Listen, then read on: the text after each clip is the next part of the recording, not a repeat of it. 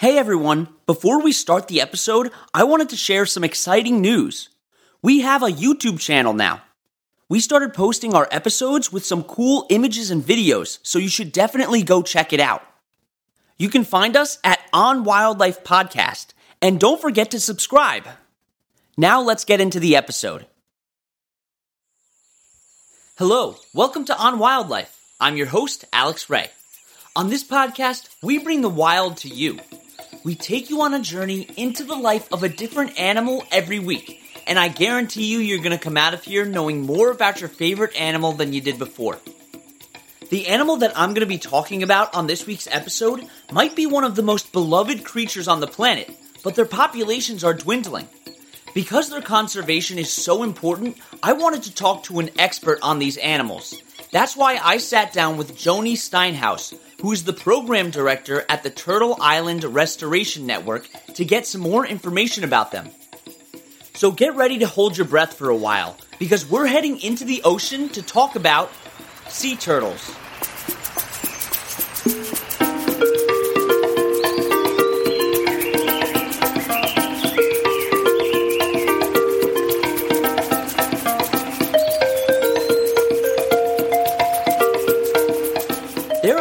Seven different sea turtle species in the world, and they can be found in the open ocean and also in coastal areas. And they've been around for about 100 million years, which was even before T Rexes were around.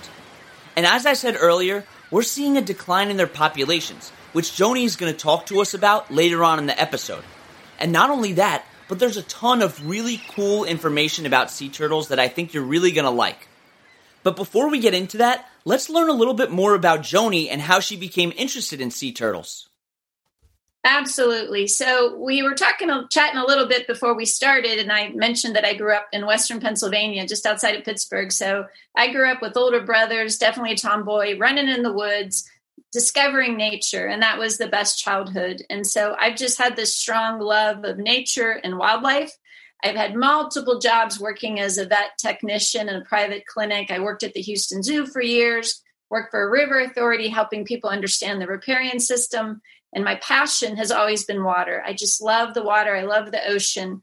And so, this opportunity to help with ocean conservation, help educate people about sea turtles, that you know this is a species that's been around for millions of years all the different sea turtle species and just help people understand how important they are and how much we as humans are impacting the ocean. So it's just a perfect fit for me to talk about ocean conservation and talk about sea turtles. And right now, it's probably the most important it's ever been to be talking about ocean conservation. So Joanie is the Gulf Program Director at the Turtle Island Restoration Network. What does this organization do? And Turtle Island Restoration Network's been around since 1989, so over 30 years of ocean conservation. Our headquarters are out in Olema, California, near Point Reyes National Park, if anybody's familiar with that area. And we also have programs in Hawaii and Costa Rica because the ocean is one big body of water. And so it goes everywhere. We need to protect it everywhere. And so, in order to be successful with ocean conservation, Turtle Island, with this long term 30 plus years commitment to ocean conservation, has proven that they have the where you you have to be around. You can't be expecting to come in and have success. You have to be able to stick with it because as things change in the environment as human population changes all the different dynamics that are happening in the in the world we have to be able to be there to protect these sea turtles. And i'm sure everyone's aware all the different seven species are threatened or endangered. And so you use that status that protection in the united states and internationally to provide a springboard for the need for ocean conservation because sea turtles are just one part of the entire ocean habitat and the marine life and the wildlife that needs to be protected. Absolutely. And their protection is extremely vital to the entire ocean. And we're going to talk about that a, a little bit later. Now, let's get to talking about sea turtles. Do they have teeth? Joanie has our answer. Yeah, it's really interesting. So if you look at a sea turtle's mouth, they have really powerful jaws and they do not have teeth. Their mouth is referred to as a beak, just like a bird beak. And if you look at the hawksbill turtle and you covered the turtle's head, you would almost imagine that you are looking at a bird's beak. So no teeth, very strong jaws. They have sharp cutting edges at the end of their beaks, their mouth, to eat a variety of foods. But there are seven different sea turtle species, and not all of them eat the same things. And some of them are carnivorous. They're meat eaters primarily. Some of them are omnivores, eating both plant and animal material. And it just depends. And some of the largest, if your listeners are familiar with the leatherback sea turtle, that's the largest species of sea turtle, over six feet long, over 1,200 pounds. They get that big on a diet primarily of jellyfish. And what's really cool is that each species of sea turtle has specific structures that cater to the type of food that they eat. Take the green sea turtle, which lives on a diet of algae and seaweed. And so these greens, these green sea turtles, their beak is saw like. If you imagine how a saw looks with the spikes, and that gives them the ability to scrape that algae off the rocks and they can tear the grasses and the seaweed. But they'll also, if that food source is not available, they will eat crabs and shrimp and snails and jellyfish. But the unique thing about green sea turtles, because of that diet with algae and seaweed and seagrasses, their fat, their skin becomes green. And many, many years ago, when people were catching and eating sea turtles, even along the Texas coast where I find where my home is, that's the sea turtle that they were eating. When you think about turtle soup, it was the green sea turtle. And so that diet makes their fat, their skin appear green. So that's kind of unique for them. How about leatherback turtles? They can get to be pretty huge, but why do they only eat jellyfish? Over six feet, up to nine feet, a turtle, a leatherback turtle's been measured, and then wow. weighing over a thousand pounds. Really big sea turtles. I've talked to people that have seen them on the beaches, and they said it looks like a little Volkswagen Beetle coming up to nest. you know, as this sea turtle crawls out of the ocean. So just a really gigantic sea turtle, and they get that big on a diet primarily of jellyfish. So their mouth, the way their mouth is structured, if they ate anything hard, it would actually damage their mouth. So they eat jellyfish and other soft-bodied animals. And as we see the decrease in the number of leatherbacks in the ocean, we're actually seeing an increase in the jellyfish population. And that can definitely take its toll on the ecosystem, which we're going to talk about later. Another type of sea turtle is the hawksbill. So, hawksbills have that bird like beak and they love to get into that coral and eat those small sea sponges, which was, if we would ingest them, that would be toxic to us.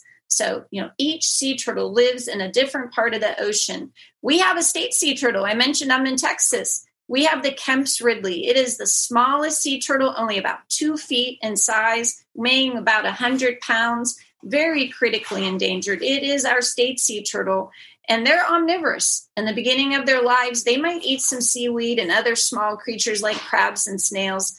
But as adults, just like the olive ridley, they're going to look and feed on crustaceans and fish and squid and jellyfish and other mollusks. And loggerheads are known for their huge head and powerful jaws. So they're feeding mainly on hard shelled organisms like lobsters and other crustaceans and even some fish. So again, animals are adapting, right? There's might be a change in the number of prey available. So, some point in their life, they might be strictly carnivorous. If the food goes down, then they might be a little bit more omnivorous as well. Something that you may have heard about sea turtles is that they have really long lifespans. I asked Joanie if there's truth to this statement, and you're going to hear about it right after the break.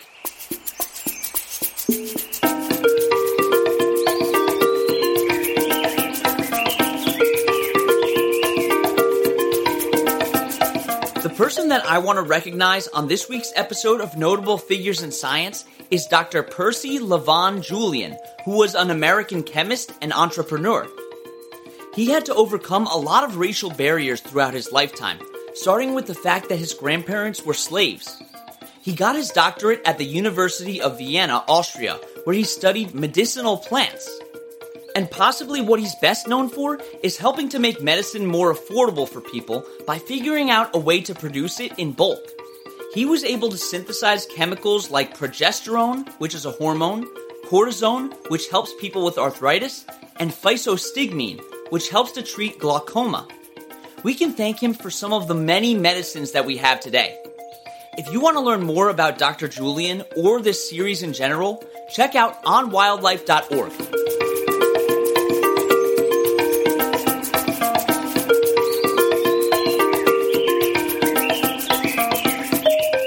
Okay, we're back. Let's hear about the lifespan of sea turtles.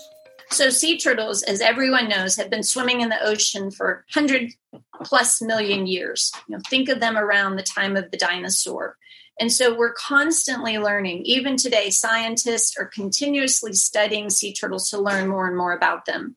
And so, how long they live, of course, depends on the species of sea turtles, but they're all long lived animals. And when we think about their lifespan, when they're reaching maturity so that they will be able to breed, our small little Kemp's Ridley sea turtle, the Texas state sea turtle, they might be 10 to 12 years old when they reach breeding age.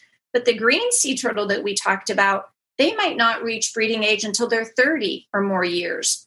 So we know that each species can live approximately 50 to 80 years. Some scientists believe that might be 100 years. Wow. And of course, I know we're going to talk more about potential impacts on turtles, but this is a very long lived species and they can have a very long, healthy life. And, and there's multiple reasons for that. It's so amazing that they're able to live for that long. Another interesting fact about them is that they don't have gills like fish do. So, how can they hold their breath for so long underwater? So they're able to hold their breath for so long. They stay under the water for several hours. And of course, it's going to depend on their activity level, how active they are, and how what is the temperature of the water. So they don't have gills, as you mentioned, they have lungs just like us. So imagine a sea turtle resting or sleeping on the bottom. They can stay there for several hours because there's little movement involved.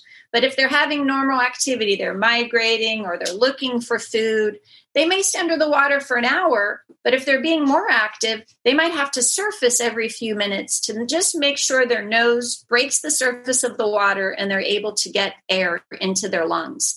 So if a sea turtle's under stress, think of them being injured or entangled in debris and fishing gear, they may use up all that stored up oxygen really quickly and drown within a few minutes.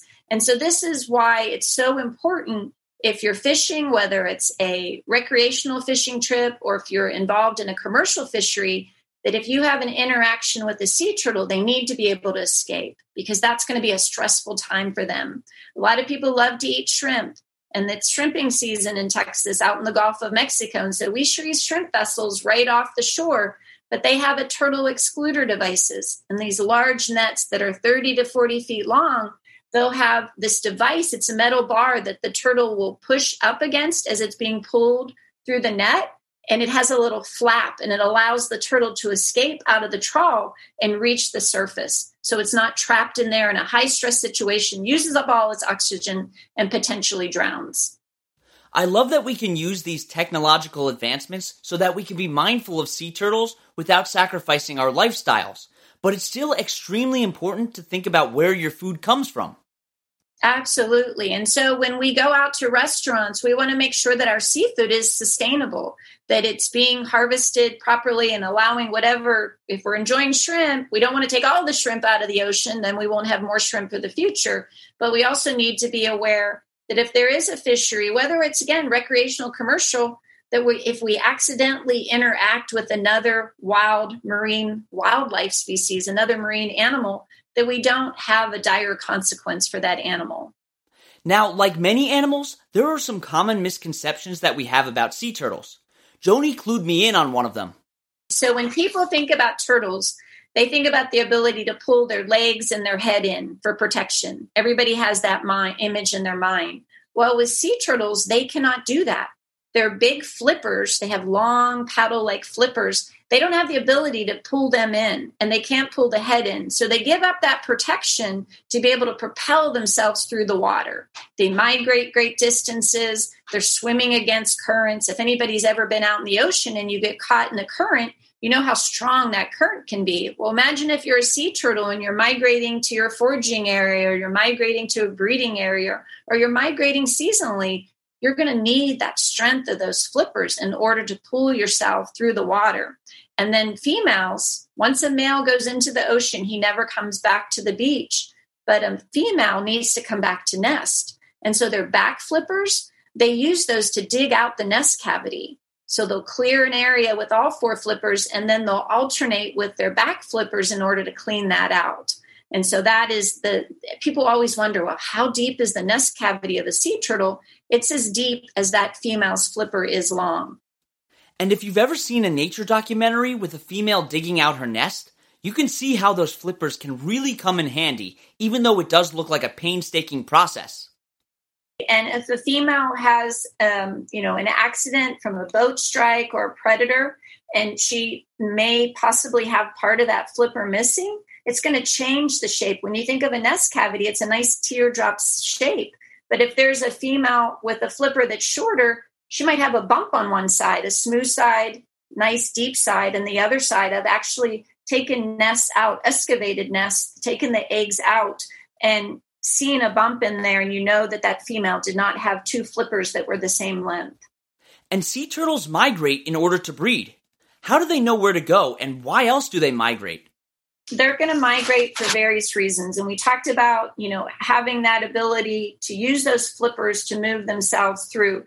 Imagine if you were an animal if we had an internal compass. When i'm driving many times i'm directionally challenged and i get lost. But sea turtles they have an internal compass that allows them to navigate hundreds or thousands of miles depending on how far they travel in the open ocean and scientists also believe that they have a magnetic crystalline structure, so something with inside the brain of the sea turtle that helps them to migrate.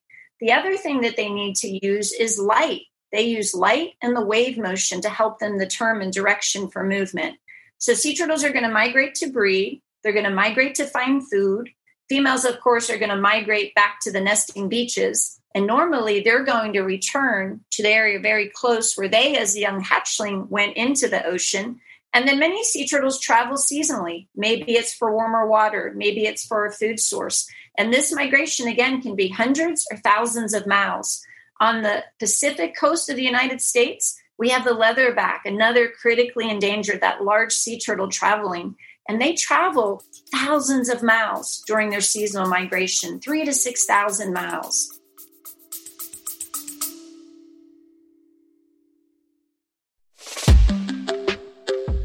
What's all around you, almost everywhere you look, and makes your life better? Birds. Learn all about these beautiful creatures in this wonderful new podcast called Birds of a Feather Talk Together. Two experts guide two newbies on their journey to learn more. Mallard ducks, ivory billed woodpeckers, Hawaiian honeycreepers, blue jays, cardinals, sandhill cranes, and more. Each week we discuss a different bird and walk away with a better understanding of the birds all around us. Oh, and we have a ton of fun doing it. Listen now. You're going to like learning about these birds. I guarantee it.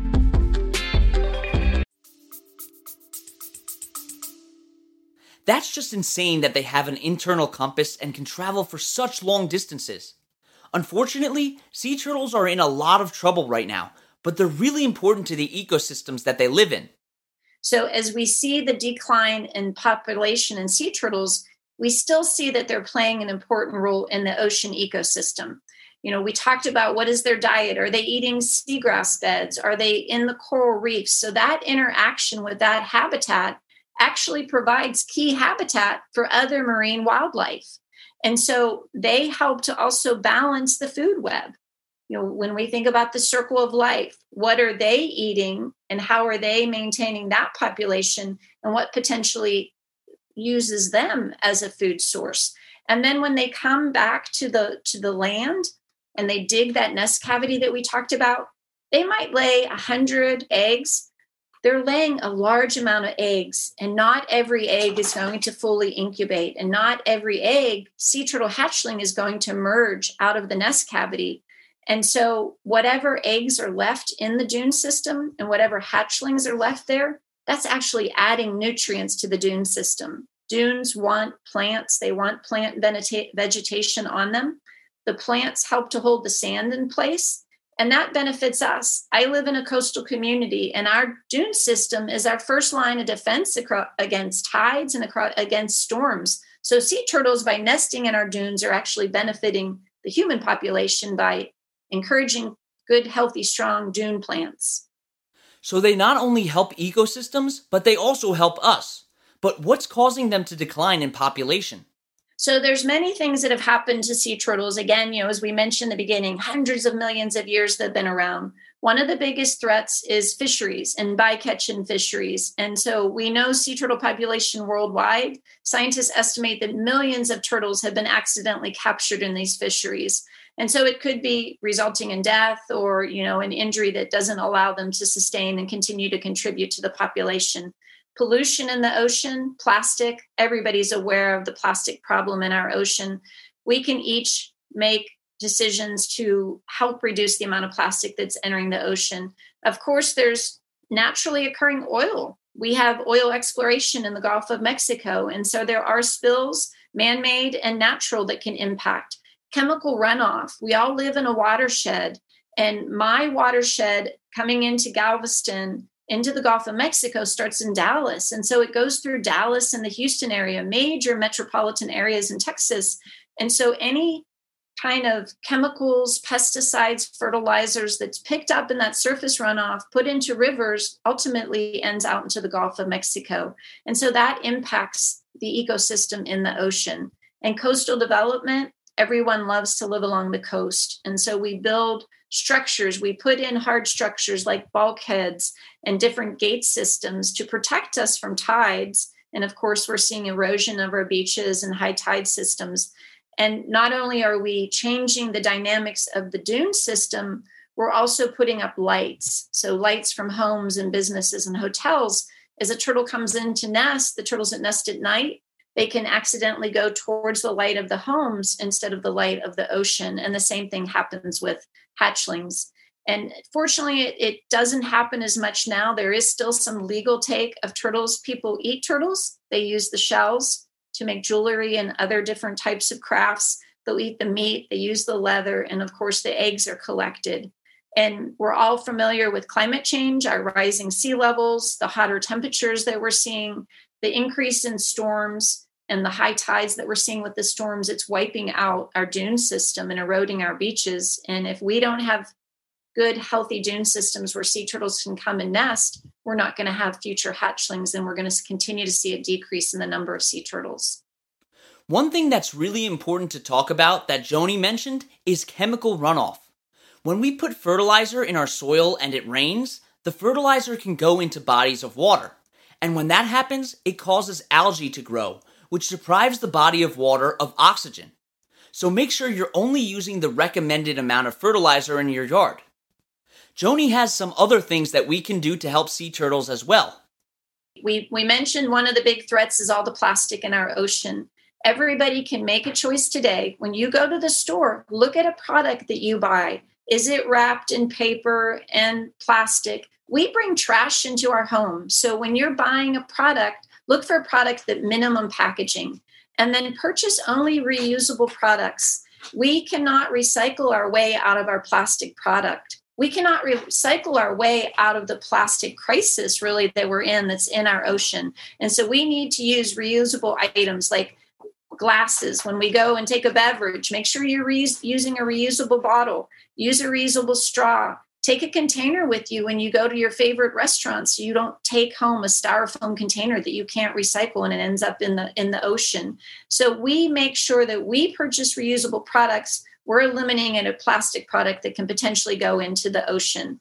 And marine debris, when people hear that word, they might not think about it. If you enjoy go fishing, fishing line is marine debris. It gets entangled, not in just in sea turtles, but multiple marine wildlife and birds on our coastal communities and, and, and inland communities as well. So make sure you're properly disposing and recycling your fishing line when possible and participate in cleanups organize a cleanup in your neighborhood. You don't have to live on the coast. That trash impacts all of us. So make sure you keep it clean. And then again, we talked about the darkness. It's so important. The Kemp's Ridley is a turtle that nests during the day, so they're not impacted, but their hatchlings could be as they're emerging from the nest. So t- sea turtles nest during the night, the majority of the species. And so they need to be able to come up, nest, and not be disturbed by that light pollution. And their hatchlings need to be able to safely make it to the to the ocean. That is the most critical time for those hatchlings when they're crawling that short distance from the dune to the ocean. There's so many predators. Think of a little turtle that's fitting in the palm of your hand.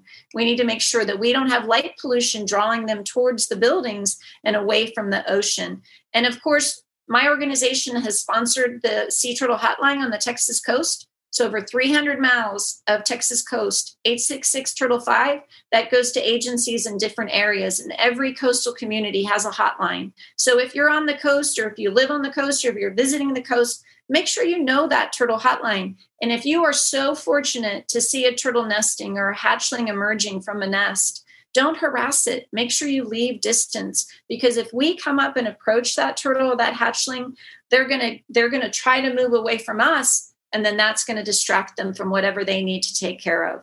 And of course you know support sea turtle conservation efforts. Get out there and volunteer. There's so many things you can do. It doesn't matter if you live 50 miles or 100 miles from the coast. You can still do actions that help support our ocean conservation and our sea turtle protection. And support nonprofit organizations with donations. We all need the help.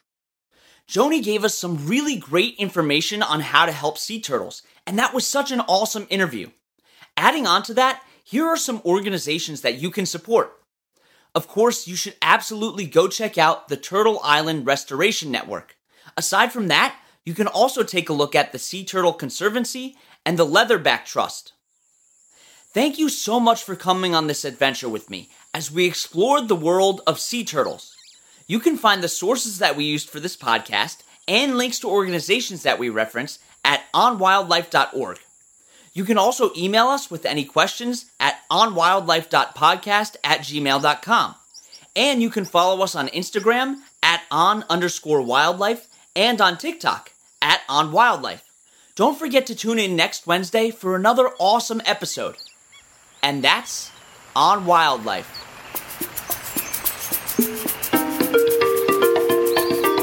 You've been listening to On Wildlife with Alex Ray. On Wildlife provides general educational information on various topics as a public service, which should not be construed as professional, financial, real estate, tax, or legal advice. These are our personal opinions only. Please refer to our full disclaimer policy on our website for full details.